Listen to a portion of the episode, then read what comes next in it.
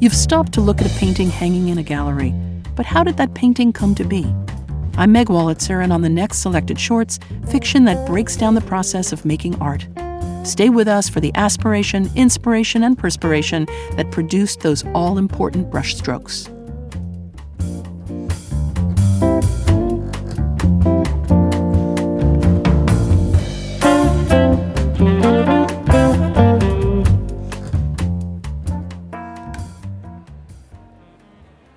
You're listening to Selected Shorts, where our greatest actors transport us through the magic of fiction, one short story at a time.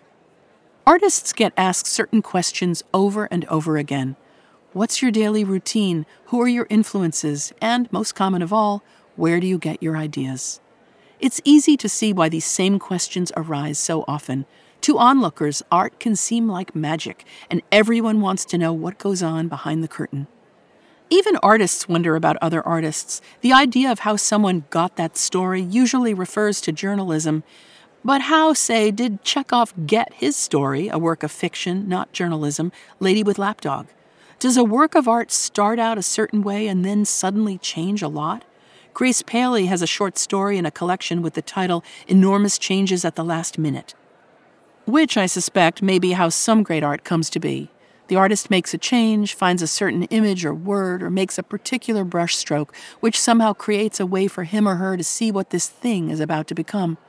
For those of us who love art, it's a fascinating process. And sometimes the origin story of an artist is just as interesting as the art itself. On this edition of Selected Shorts, we're going to hear stories of inspiration, small and large. In these tales, writers find moments in which art inspires life or life inspires art, especially in a visual medium. In one piece, a young woman's secret life is given an unusual public forum.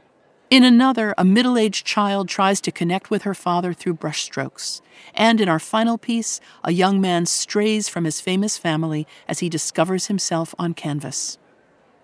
The first story we'll hear is the funny, fantastical Blue Girl by Elizabeth Crane. Her books include the novel The History of Great Things, the recent memoir This Story Will Change, and many volumes of short fiction. On the surface, Blue Girl is about an involuntary brand of personal confession, but listen closely to the diction and artistic references. We'll talk more about it after the story. Performing it is Valorie Curry, an actor we're glad to have on our shorts roster. Her many series credits include The Following and The Tick. And now, Valorie Curry reads Blue Girl by Elizabeth Crane.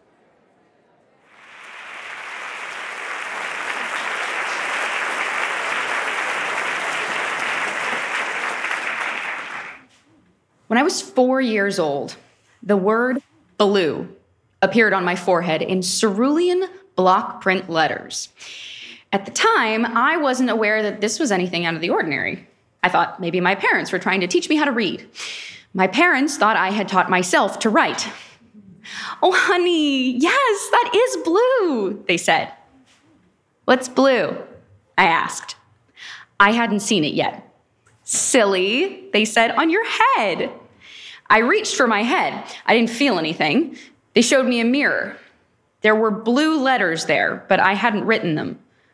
Show us how you write, honey, they said. Can you spell the other colors? I bet you can spell red.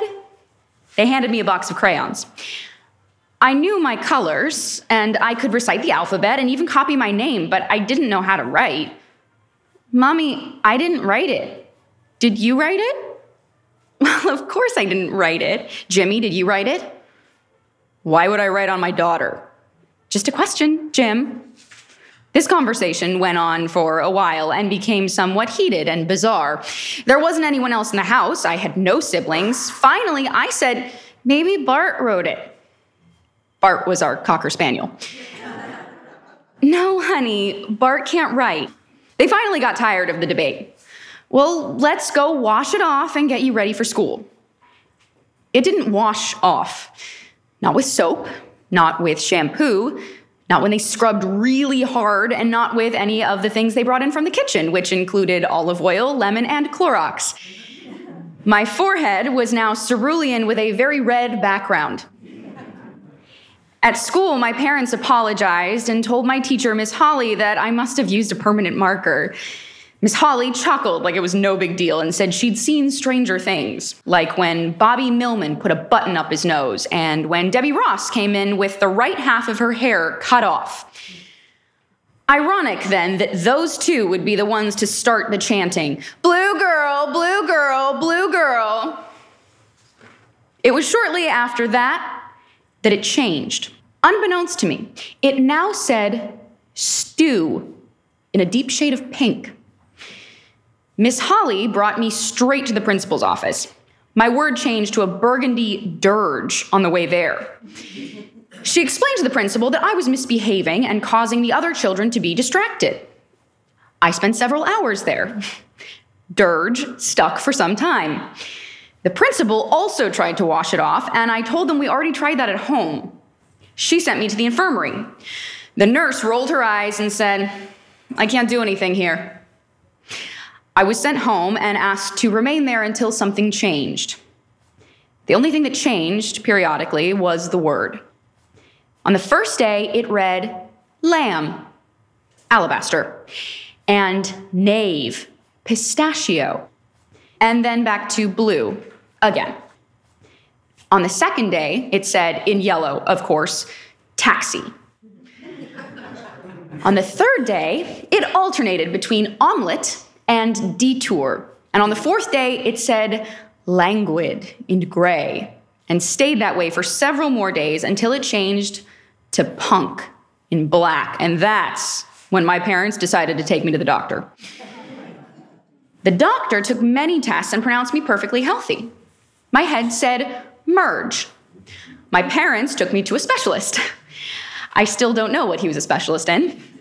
The specialist nodded a lot and said, hmm, quite a few times and took more tests that were all inconclusive. He finally decided that it must be psychological and referred us to a shrink.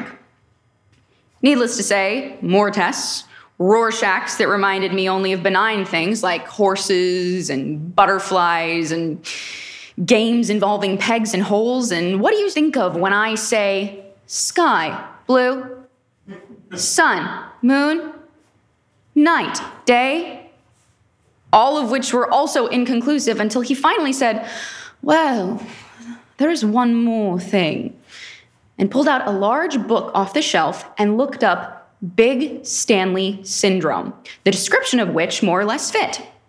Something about moods and the biochemical reactions and no known treatment.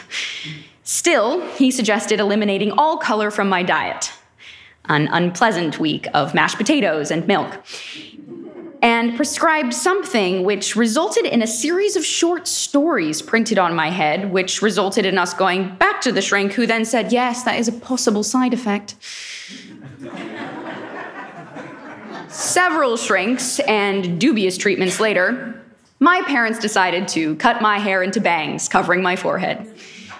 This worked fine indoors, but once on the playground, under the moderately windy conditions, my words appeared again, and so the torture resumed. Moodhead is what they called me. Finally, we decided on a hat. I transferred to a new preschool, and it was explained to the administration that I was a special needs case, and I was to be allowed to wear my hat in class at all times. I didn't make a lot of friends.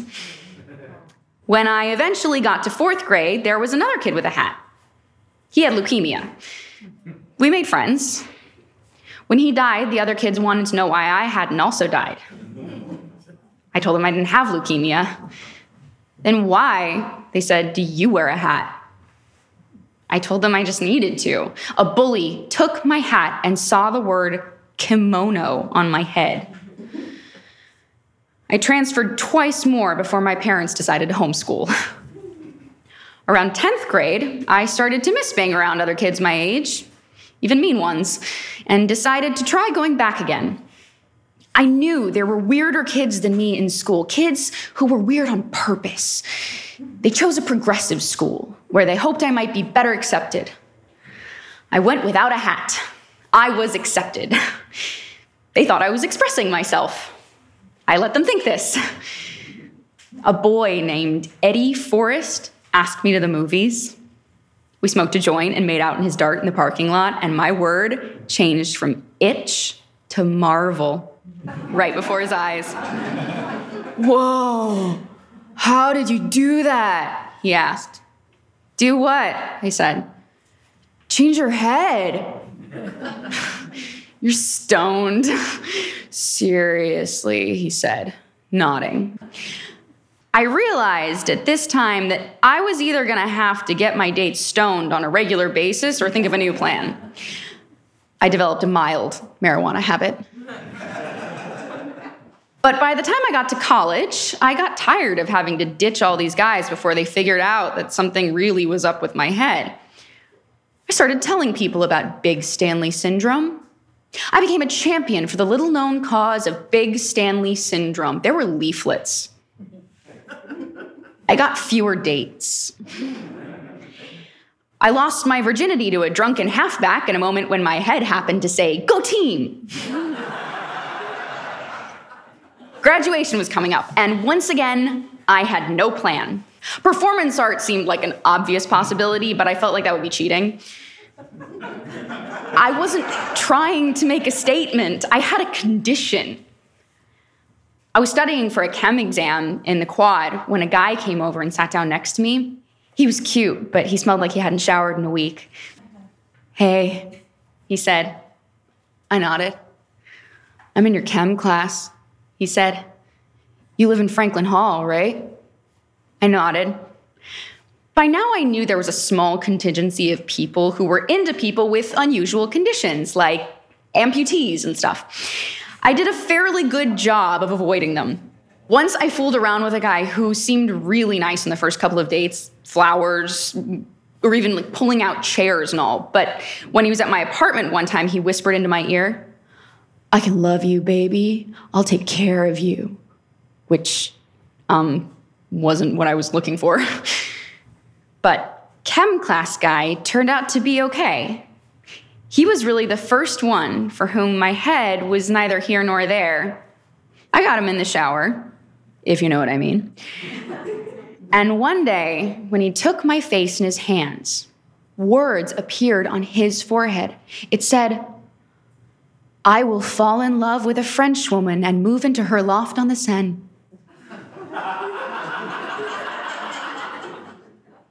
He seemed to have no knowledge of this because the way he was looking at me quite adoringly contradicted the message on his head. Nevertheless, it was as clear a message as I'd ever seen on anyone's head. My own had always been so random, and I pushed him away and got out of the shower and into a towel. What'd I do? He asked. It had already started to fade when I took his hands off me, so I quickly showed him the mirror. He was surprised to see such a message, of course, and didn't say anything for a minute, but finally he denied it. I don't know any French woman. I love you. He even started to cry because he could tell I was about to break up with him. I knew in my bones that he was both sincere and that he would meet a French woman. Get dressed, I said. We went down the hall and started knocking on doors. I asked the RA to put her hands on my face. Her head said, I will enter a graduate program in social work and marry a client. I grabbed a guy in the study lounge who was nodding out with a bowl of chips on his lap in front of Wheel of Fortune. Rehab, five times, was all it said. The guy next to him said, Rich wife. See? I said to my boyfriend. What does that prove? It just means you can make your words show up on other people. I don't think so. Take a better look at that rehab guy. a dark haired girl who had been watching came over. Do me, she said. She had a faint accent I couldn't place with just the two words. I put her hands on my face. I will take your boyfriend to my homeland, it said. I looked at my boyfriend. Guilty. I was somewhat disappointed about the loss, but as I said, I'd had no plan until then. I got one of the guys from the computer lab to build me a website. I taped a commercial and bought some cheap airtime on the local cable channels in the middle of the night. 1 800 M O O D H E D. I tried not to overdo it like Miss Cleo. I just gave a brief demonstration and said, call or whatever. I could not take all the calls. I gathered pretty quickly that Miss Cleo must not have been working on her own. Of course, I had to meet the people in person, and even though the readings were quick, I could not meet the demand. And I tried to hire out, but only one other big Stanley guy showed up, and he didn't have the gift. His readings produced nothing but smiley faces and the occasional four leaf clover. Nevertheless, I had quite a career on my hands. I quickly amassed a huge fortune. I bought a beautiful home on the beach. I was on magazine covers, and I was consulted by presidents. There were attempts at exposes, but every single one of them was convinced after I read their own heads. Even the ones who were uncertain about their readings were easily convinced that it wasn't a trick. My love life still sucked. On the book tour, a guy in a baseball hat came up to the podium. I reached across the table to sign his book, but he didn't have one. He took off his hat. He had Polaroids on his forehead white border, color Polaroids in the same place as the words were on mine. They changed a couple of times when we talked. I guess that some of them were from his childhood. He told me they were often random, with pictures of people he didn't know at all appearing occasionally. I asked if he would put his hands on my face. Granted, I was curious to see what would happen, but he was also pretty cute. He said he was hoping I'd ask. I saw a slideshow of works by great artists, mostly still lifes. Sunflowers by Van Gogh, some Wayne Thiebaud cakes, and Still Life with Biscuits by Picasso. It was a nice show, but it didn't give us anything concrete. I didn't know that much about art, so any ideas I could come up with about the subject were open to interpretation. Still, it was worth a conversation. I like biscuits.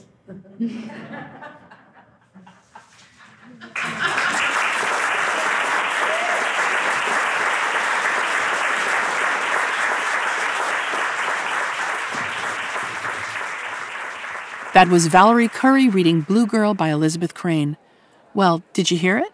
Secret feelings becoming words, all the artsy words for color, the paintings on the boy's forehead. Even if our protagonist isn't yet hip to what's happening, to me, she's a writer like Crane, and her new love interest just might be a visual artist. It might be all metaphorical, sure, but to my ear, it's the origin story of two creative people. Our next story about artwork and the work of art comes from the writer Jai Chakrabarti, author of A Play for the End of the World, which is, in fact, a novel that was longlisted for the PEN Faulkner Award. In addition to writing, he's also a math loving computer scientist, which makes him the rare artist whose left brain is as well developed as the right. Chakrabarti wrote this story, Lessons with Father, for Selected Shorts' anthology, Small Odysseys. The piece was read by actor Purva Bedi, whose credits include Sully and The Surrogate. Alongside her real life husband, Bedi co created the Amazon series Shrinkage. It's an exaggerated play on their lives together in therapy. Now, here's Purva Bedi reading Lessons with Father by Jai Chakrabarti.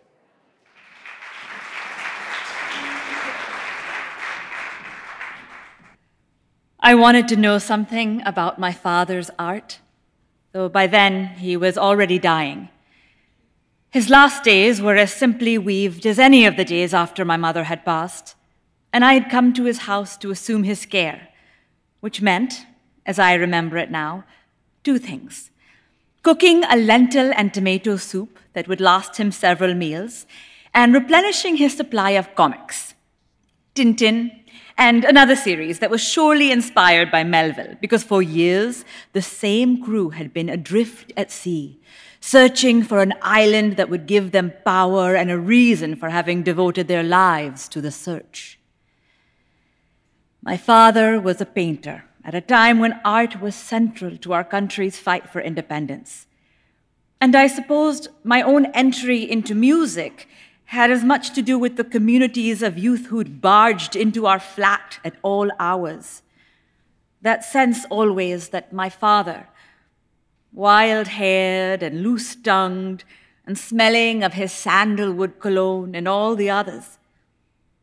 Satyendra Bose, Jatin Sonyal, Triveni Chatterjee were knocking on the door, and by their knocking alone would freedom be possible. I suppose I grew up with the sense that oppression was always temporary by the time I entered school, my father's paintings had been displayed in London, New York, and Madrid, and India was a free country. When I told him I wanted to learn painting, I had turned 50. Behind me and ahead of me, I could see the great repetition of my life. But what did he know of my unhappiness? He only said that I should stick to my music, that at this age there was no reason to learn anything difficult. It takes courage to be angry at a dying man, especially if that man is your father. But I loved him well enough to be angry with him then. For days we were cold to each other. A week passed, and I did not trim his fingernails. A ritual I knew he secretly enjoyed the taking of his hands, the studying of the tremulous lifeline. At his age, the nails had brittled become glass like, but still they grew like weeds. Were it not for my ministrations, they'd turn into claws. In response, he stopped bringing me the paper, which he'd usually open to the cinema section, tolerating but never quite understanding my love of a good Bollywood number. I explained all this to my husband. He appreciated my paintings. At least he complimented them in as many ways as he knew how, which was not a great deal, but still, when learning something new, any encouragement will suffice. Ever since we'd given up trying to conceive, almost 10 years ago, he'd encouraged me in areas great and small. Our childlessness brought out in him a desire to praise, in his way, to nurture, the next week, I told my father that if he didn't teach me, I would seek the help of his juniors. Over the years, he'd apprenticed nearly a dozen painters, a couple of whom now held their own fame. No, he finally said. Let me. I grew up in a country accustomed to death. It was no special privilege. So many of us witnessed riots, mothers dragged by their braids, skull caps burned, so many heads lifted onto pyres and, with all the vigor of public ceremony, set to flame. Still, it is different when you see the slow unraveling. Today, when I was drying him after his bath, my father handed me a tooth. It had come undone in the night but he plied it in place for as long as he could until finally he surrendered it into the warmth of my palm. A bit of his gum tissue still stuck to the dulled enamel. We began our lessons on a Thursday afternoon. I made him his milk tea. I brought out a couple of my own brushes, using his would have felt too familiar, and set the colors in a row a few examples of my drawings, landscapes mostly, I put on display. He reviewed my landscapes, studied them with that expression he wore when touring the National Museum, an expression that suggested indifference, amusement, and alternately a deep curiosity. So it was impossible to know what he thought of any piece of art, including mine. He assembled the canvas by the window and put my brushes in order. Then he said, Wait. I pulled my chair close to the window where I could see what he saw every day the light over the family across the lane. In this part of the city, the streets were wide enough to allow bicycles, no cars, and often we could see every detail of what happened in their house, as surely as they could see in ours. They were a young couple with a daughter. The woman rather pretty, the child with pearl drops in her ears, though she could not have been older than six months. For hours, the mother, a housewife, would hold the child in her arms on the old colonial roof, which was leaning dangerously every few weeks, another piece of stonework gone missing. What is the difference between this light, my father said, and the light when we began. I tried to remember. Uh, there was the wind, There were the baby's cries. At one point, the mother had brushed her own hair and it seemed like black gold. Now close your eyes, he said, and paint the difference. When my father passed away, there was a great deal to do. Much of it concerned money, with which he'd never been proficient. I handled his most pressing debts, and I left his studio intact. For days, I returned to that window to spy on the young mother and her child. By now, the child could balance on the mother's thighs at the edge of the balcony, open her pink, impish mouth and peek over the gulf. Yesterday, I found the painting my father made. It was behind the gramophone, somewhere I wouldn't have thought to look. Maybe he wished to keep it from me. Maybe it was a gift he never completed. It's the face of a woman, or rather, half of her face, drawn with a few brushstrokes. Was it the woman next door who kept my father company each day? Or was it me? Or was it no one that I knew? I painted where his hand had been. I made the lines whole. Thank you.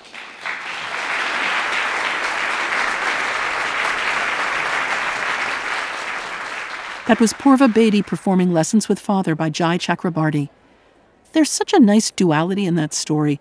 While the immediate action is intimate and revolves around death, the larger context of the father's life and art is just at the edge of the piece. Chakrabarti won't let us forget the larger world beyond the father's home, the inspiration for the art, and what will help the narrator move forward once her father is gone. We caught up with Bedi backstage after her reading during an epic day of performances from our anthology, Small Odysseys. She said the story resonated with her as both a parent and an actor. It was a really beautiful and moving story on so many levels for me because it's about the loss of a parent and also about being a parent or not having the chance to be a parent. So for me in that sort of generation between caring for one's parents, but also in my life, I am a parent and have children. It's sort of this place where you feel squeezed and you have to navigate through that squeeze. I think as an actor, we are constantly accessing different parts of ourselves.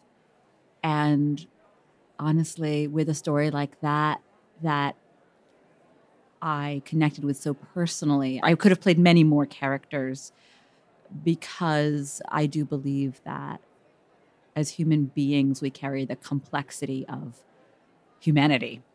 That was Purva Bedi speaking backstage at Symphony Space about Lessons with Father by Jai Chakrabarti. When we return, a story about early creative inspirations featuring Dan Stevens. I'm Meg Wolitzer. You're listening to selected shorts recorded live in performance at Symphony Space in New York City and at other venues nationwide.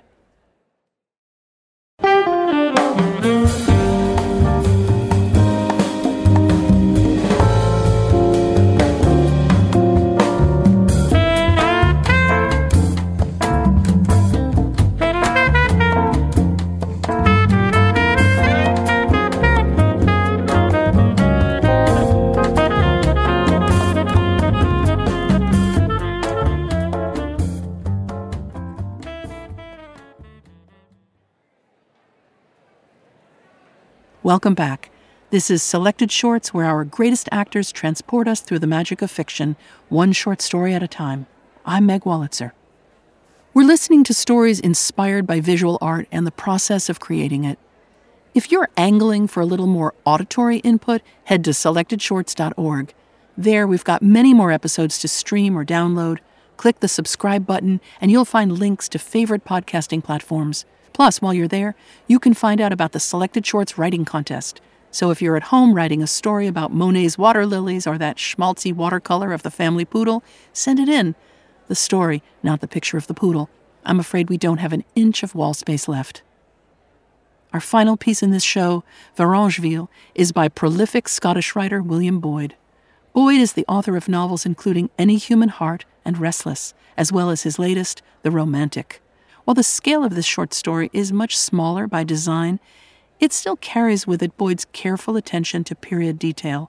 Performing the piece is Dan Stevens, who first garnered attention in Downton Abbey and has starred in everything from Tom Stoppard's Arcadia, a play in part about painting and perspective, to Disney's live action Beauty and the Beast.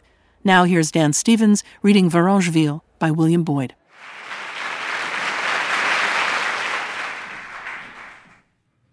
Oliver frowned darkly and pushed his spectacles back up to the bridge of his nose, taking in his mother's suspiciously bright smile and trying to ignore Lucien's almost sneering, almost leering grimace of pride and self satisfaction. Lucien was his mother's friend. Oliver had decided he did not particularly like Lucien. What exactly is it? Oliver said, playing for time. I believe people call it a, a bicycle, Lucien said. Oliver noticed his mother thought this sally was amusing. I know that, Oliver said patiently, but why are you giving me a bicycle? It's a present, his mother said. It's a gift for you. You can go exploring. Say thank you to Uncle Lucien. Really, you are intolerably spoiled. Thank you, Lucien, Oliver said. You are most kind. The bicycle was solid, a little too big for him, black with three gears and lights, and possessed, Oliver admitted he was pleased by this gadget, a small folding down support that allowed the bike to stand free when it was parked. However, it did not take long for the real purpose of the gift to become evident. Oliver wondered if his mother thought he was really that stupid. Every time Lucien motored over from Deauville, always after lunch, always leaving before six, his mother would turn to Oliver and say, Oliver, darling, uh, why don't you cycle into Varengeville and post this letter for me? She would give him a hundred francs and tell him to have a diabolo menthe at the cafe in the square. Explore, she would further enjoin, vaguely waving her arms about wander here and there. Wonderful countryside, beaches, trees, the freedom of the open road. Fill your lungs, my darling. Fill your lungs. and Oliver would wearily mount the big black bicycle and pedal off down the road to Varengeville, the letter tucked into his belt. He had a good idea what his mother and Lucien would be doing in his absence. He knew, in fact, he was absolutely convinced, that it would involve a lot of kissing. And he was sure his father would not be pleased. He had discovered his mother and Lucien in a kiss on one occasion and had watched them silently, slightly disturbed at the violence, the audible suction with which their mouths fed on each other. Then they had broken apart, and his mother had seen him watching. She took him at once into the next room and explained that Maman had been unhappy, and Uncle Lucien was simply being kind and had been trying to cheer her up, but that it would be best if he didn't tell Papa. They were both instantly aware, Oliver's eyes narrowing, that this explanation was laughably inept, that it did not even begin to undermine the blatant deceit. So she changed tactics and instead made him promise to her. She extracted one of her most severe and terrifying and implacable promises from him. Oliver knew he would never dare tell Papa. Lucien came two or three times a week, always in the afternoon. Once he came with some other friends on a Sunday for lunch, accompanied by a nervy, febrile woman with strange, coppery hair who was introduced as his wife.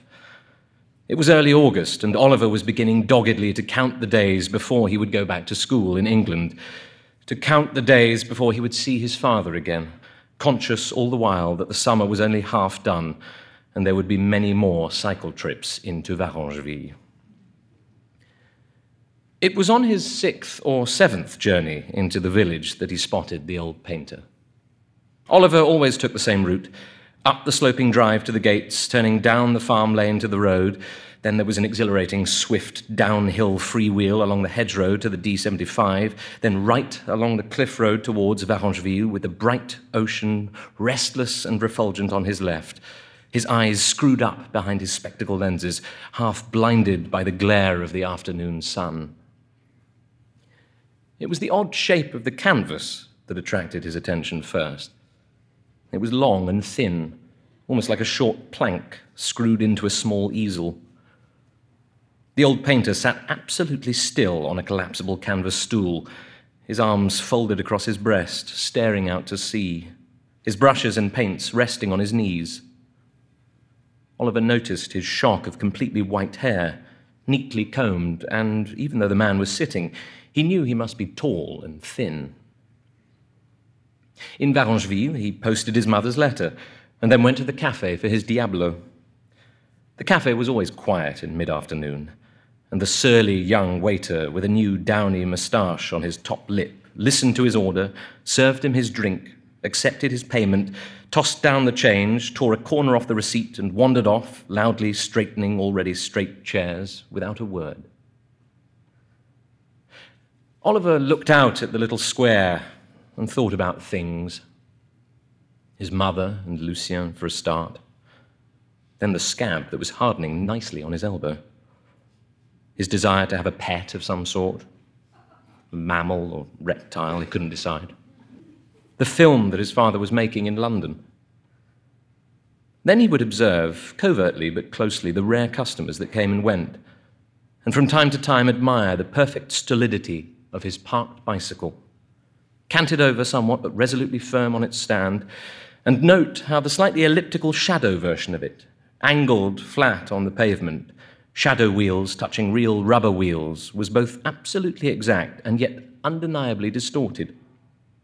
The phrase, as faithful as a shadow, came into his head, and he thought how true it was, but then wondered, where did your shadow go when the sun wasn't shining? How could something be faithful if you couldn't see it?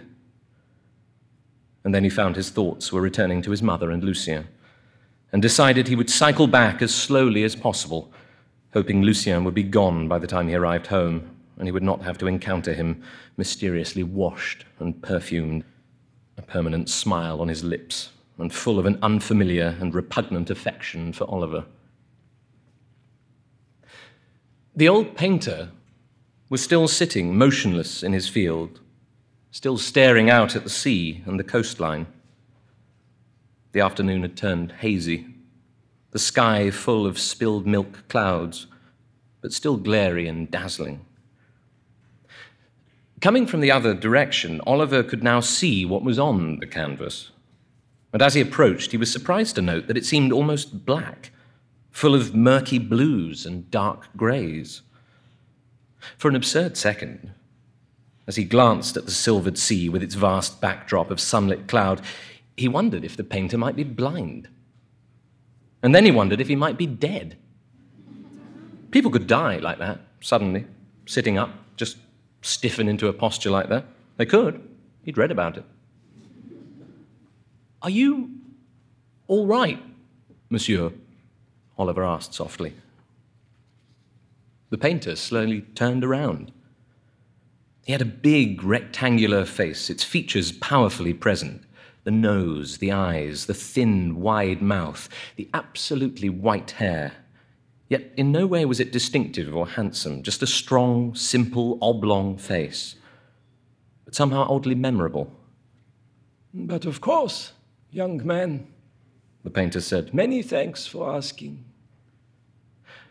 Oliver had parked his bicycle and climbed over the fence and approached the painter without seeing any movement in him. Aware now that he wasn't, in fact, dead, of course, but still curious about the man's impressive immobility. I thought, Oliver said, because you weren't painting, that.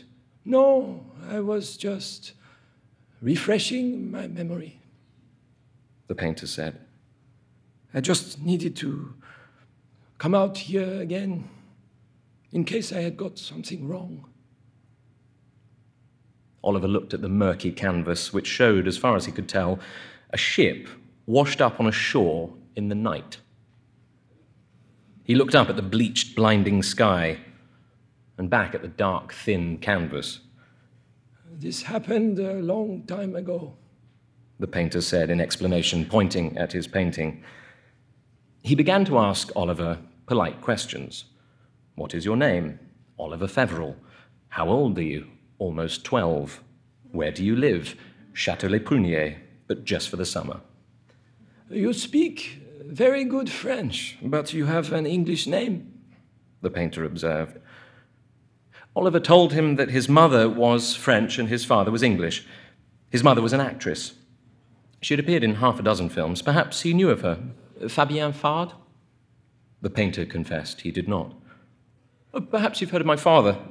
Uh, he's a famous film director. Denton Feverel? I rarely go to the cinema, the painter said, beginning to pack away his brushes and tubes. As far as Oliver could tell, he hadn't added a stroke of colour to his grimy canvas, just come outside and stared at it for a couple of hours.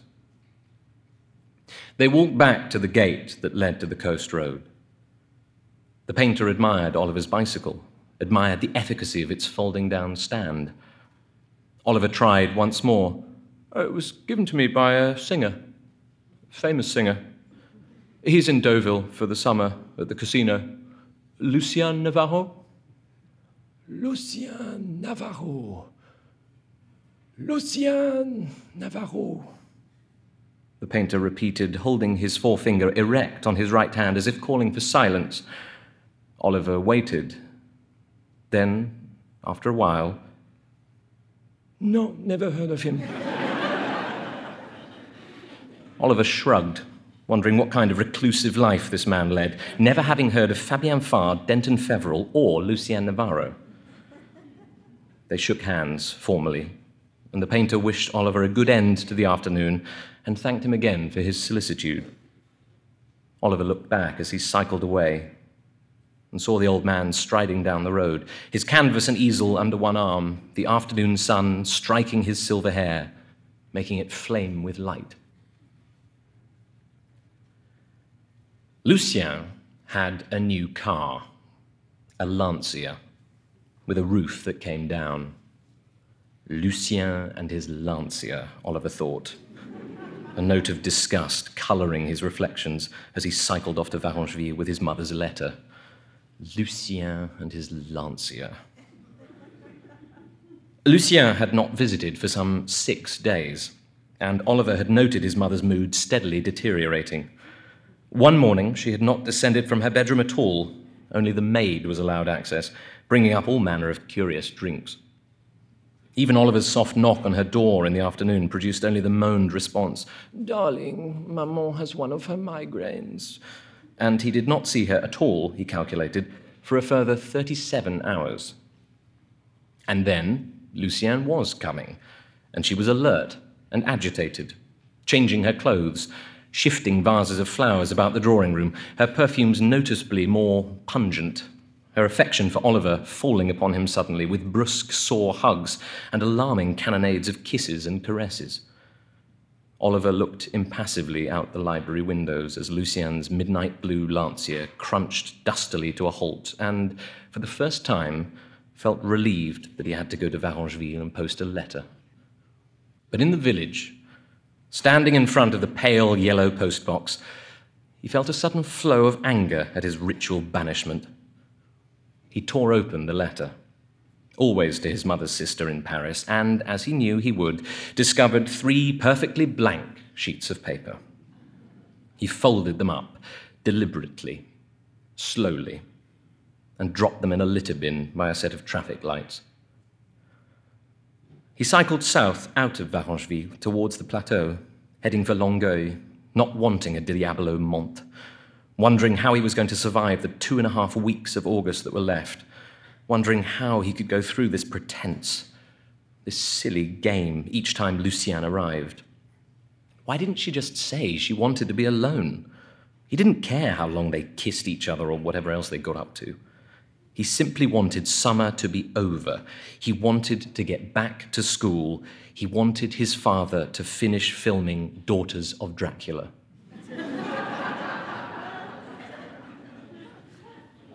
The painter was walking along the road with his usual light burden of easel, folding stool, and long, thin canvas.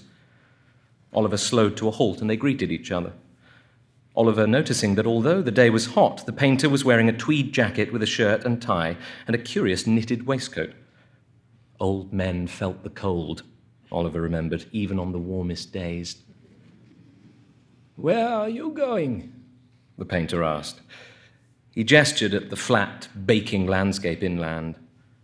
In the enormous sky, a fleet of huge, burly white clouds moved slowly along northward, pushed by a warm southern breeze.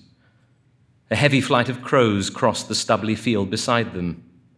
It's hot out there, the painter said. I'm not going anywhere in particular, Oliver said, feeling unfamiliar tears sting his eyes. Is everything all right? Yes, absolutely. Come home with me, the painter said. Have a cold drink. The painter showed Oliver into his studio. It was a large, tidy room with a Persian rug hanging on the wall. On an easel was a sizable painting of a blue bird shape against a slate grey sky. On tables and on the floor were rows of clean brushes laid on pallets, and others stuffed into ceramic pots. Small tables held neat rows of tubes of oil paint, as well as jars of flowers, many of them dried. Oliver was impressed. You must have hundreds of brushes, he said. Thousands. Oh, you may be right, said the painter, smiling, placing his small canvas on an empty easel and stepping back to contemplate it. Oliver circled round to stare at it, glancing at the picture of the bird and thinking that he, Oliver Feverel, could paint a better looking bird than that. The small canvas portrayed what looked like a sodden field beneath winter skies. Three uneven stripes of brown, green, and grey, the paint thickly smeared but quite dry. I'm having real problems, the painter said. I don't know what to do. I did one like this before and put a plow in it, and it seemed to work. What about a man? No. No, I don't want uh, people in these pictures. What about some crows? Oh, it's an idea. As they were going outside to the terrace to have their cold drinks, Oliver heard a woman's voice call out, George, are you back? The painter excused himself and went upstairs, returning a minute later. It's my wife, he said. She thinks she is getting uh, flu. They sat outside at a metal table under a small canvas awning, which provided a neat square of shade, and sipped at their cold drinks, fetched for them by a plump, smiley housekeeper. Oliver was introduced as Monsieur Oliver, my English friend, and his hand was shaken.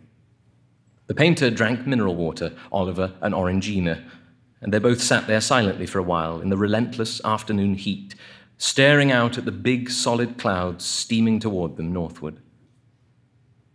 Oliver thought that the painter had a sad face and noticed how the lines that ran from his nose to his mouth were particularly marked, casting, even in this shade, dark sickle shadows.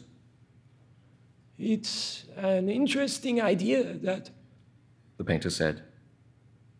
Crows. He turned to Oliver and continued. So, when is your birthday? Oh, next week, Wednesday. Oh, come by. We'll have a, another drink. I'll drink your health. No, I mean it. If you have nothing better to do. Oliver thanked him. Wednesday was usually a Lucien day, Wednesday and Friday. They were silent again for a while together. Do you know what a love affair is? Oliver asked. Yes, the painter said. I certainly do.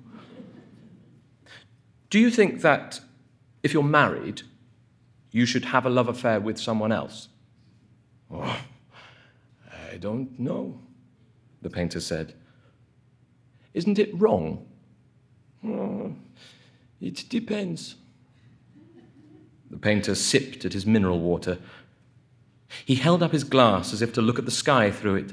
Oh, sometimes water is the best drink in the world, isn't it? He walked Oliver to the road and watched him as he crouched to undo the padlock on the chain that Oliver had threaded through the rear wheel as an anti theft device. Do you think someone will steal your bike? The painter asked. Well, you can't be too careful. In London, I've had three bikes stolen. But this is Varengeville, not London. Still, it is a splendid machine, isn't it? Wonderfully built. I wish it had drop handlebars, Oliver said. I think it looks a bit old fashioned. He kicked up the stand with his left shoe. I'd better get home, he said. My mother will be waiting. See you on Wednesday, the painter said. On his birthday, his mother gave Oliver a very crumpled £10 note and promised him a proper treat when they returned home. Oliver said he was going to see a friend in Varengeville and set off up the drive a good half hour before Lucien was due. The housekeeper was watering some pots of geraniums by the front door as Oliver approached. Oh, he's not here, she said. They had to go back to Paris yesterday. Uh, Madame has bronchitis, we think. Oliver pursed his lips and pushed his spectacles up to the bridge of his nose. Damn, he thought. Bloody damn. He looked about him, hands on his hips, wondering resentfully what he would do with the rest of the day. Maybe he should just Go to the beach. He's left a present for you, the housekeeper said, disappearing back into the house and re emerging with a long, thin brown paper parcel. He was very insistent you should have this. Oliver sat on the beach below the small cliff and took his shoes and socks off. He looked at his watch. He'd better stay here for a couple of hours at least to allow Lucien time to leave. It was annoying that the painter had been obliged to go to Paris. He'd been looking forward to the visit. It would have solved the problem of the day. Oliver allowed himself an audible sigh and looked about him idly.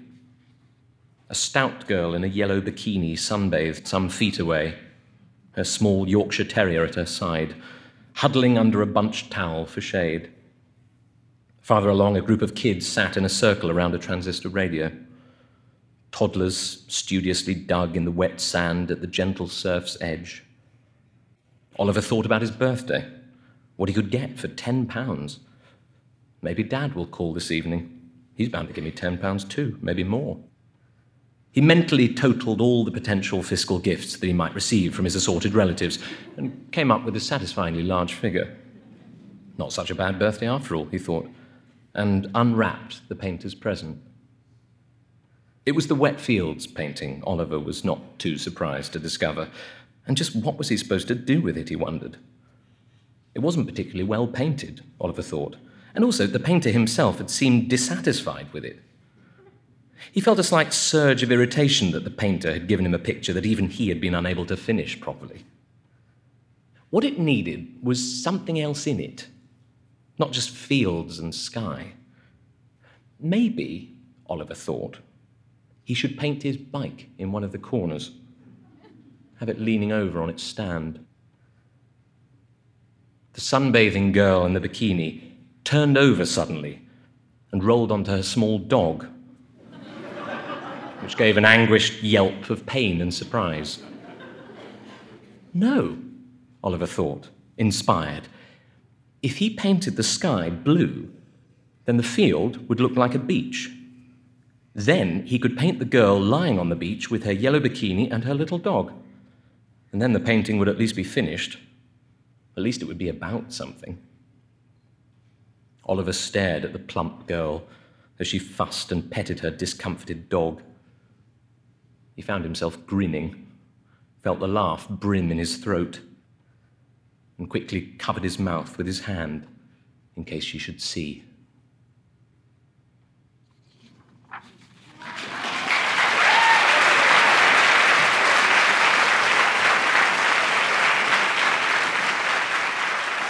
That was Dan Stevens performing William Boyd's Varengeville. In that story, the painter recognizes something special in the young protagonist Oliver.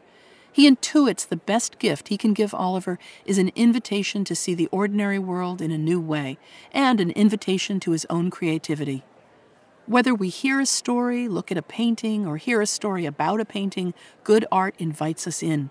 Artists and non artists alike, none of us knows at the time how something is going to affect us. We might see another work of art or have a certain experience, and maybe it just percolates inside us for a really long time, quietly bubbling away and doing its work, until suddenly one day we understand that it made a difference in a way we couldn't have imagined. Maybe the difference is small and subtle. I sometimes think about a painting I saw as a kid when my parents took me to a museum. I think the Whitney Museum. It was called The Subway by the American artist George Tooker. It shows haunted, anguished people in a subway station. Everyone is on their own, looking around in fear or suspicion or despair. The first thing I thought as a kid staring up at this painting was, is this what riding the New York City subway is like? But then when I got older and was living in the city on my own, and yeah, taking the subway every day, no big deal, I sought out that painting and still felt its power, but it had changed. When I looked into the faces of those haunted and isolated people, a larger sense of the world beyond any subway impressed itself on me. And those people impressed themselves on me too, the way now that I'd become a writer, I wanted fiction to do. I wanted to be quietly affected and changed by the depth of what I saw, the feeling of it, and that painting did just that. Whenever we get a chance to go into another person's vision deeply and then step back and return to ourselves, we have a chance to see the ordinary world in a new way. I'm Meg Wolitzer. Thanks for joining me for Selected Shorts.